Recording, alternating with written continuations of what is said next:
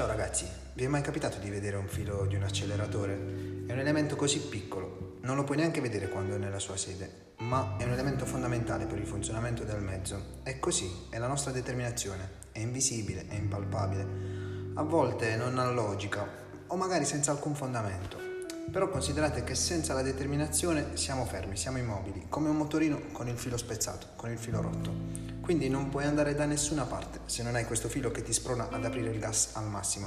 Certo, se consideriamo la determinazione il nostro filo, la nostra volontà è il carburante senza dubbio e i nostri traguardi sono i chilometri che abbiamo percorso.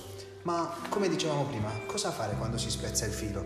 Quando pensate che sia finita? Quando non vedete nessun altro traguardo possibile? Oppure iniziate solo a pensare ai traguardi che avete raggiunto e che vi sembrano ormai solo un lontano ricordo? Beh, secondo me dovreste provare a cambiare obiettivo. Ci avete mai pensato?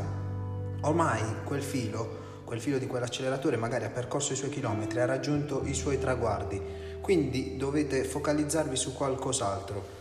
Magari comunque l'avete anche strattonato, avete accelerato forte per raggiungere prima l'obiettivo e non sempre vuol dire che andare forte si arrivi prima, certo si arriva prima sì, ma magari non si assimila tutto quello che bisognava assimilare.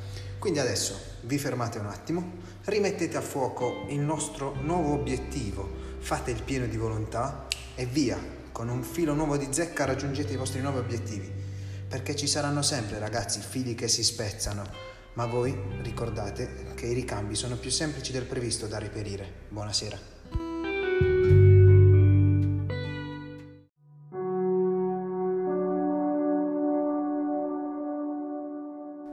Ciao ragazzi, sono sempre io, sono il vostro meccanico di fiducia. Vi capita mai di dire devo fare il tagliando e di rimandarlo quotidianamente? Fino a quando? Fino a quando il mezzo non vi lascia K O. Ecco, lo stesso vale per le cose che rimandate quotidianamente, qualsiasi esse siano. Se le rimandate tanto, finirete per trasformarle in rimpianti e difficilmente sarete in grado di perdonarvelo. E quando non siete in grado di perdonarvi, beh, ogni peso raddoppia, ogni taglio diventa uno squarcio e ogni sbaglio è una catastrofe irrecuperabile. Ma tutto questo da dove nasce? Tutto questo nasce da quella volta che avete rimandato così tanto, così tanto, fino a non poter più rimediare.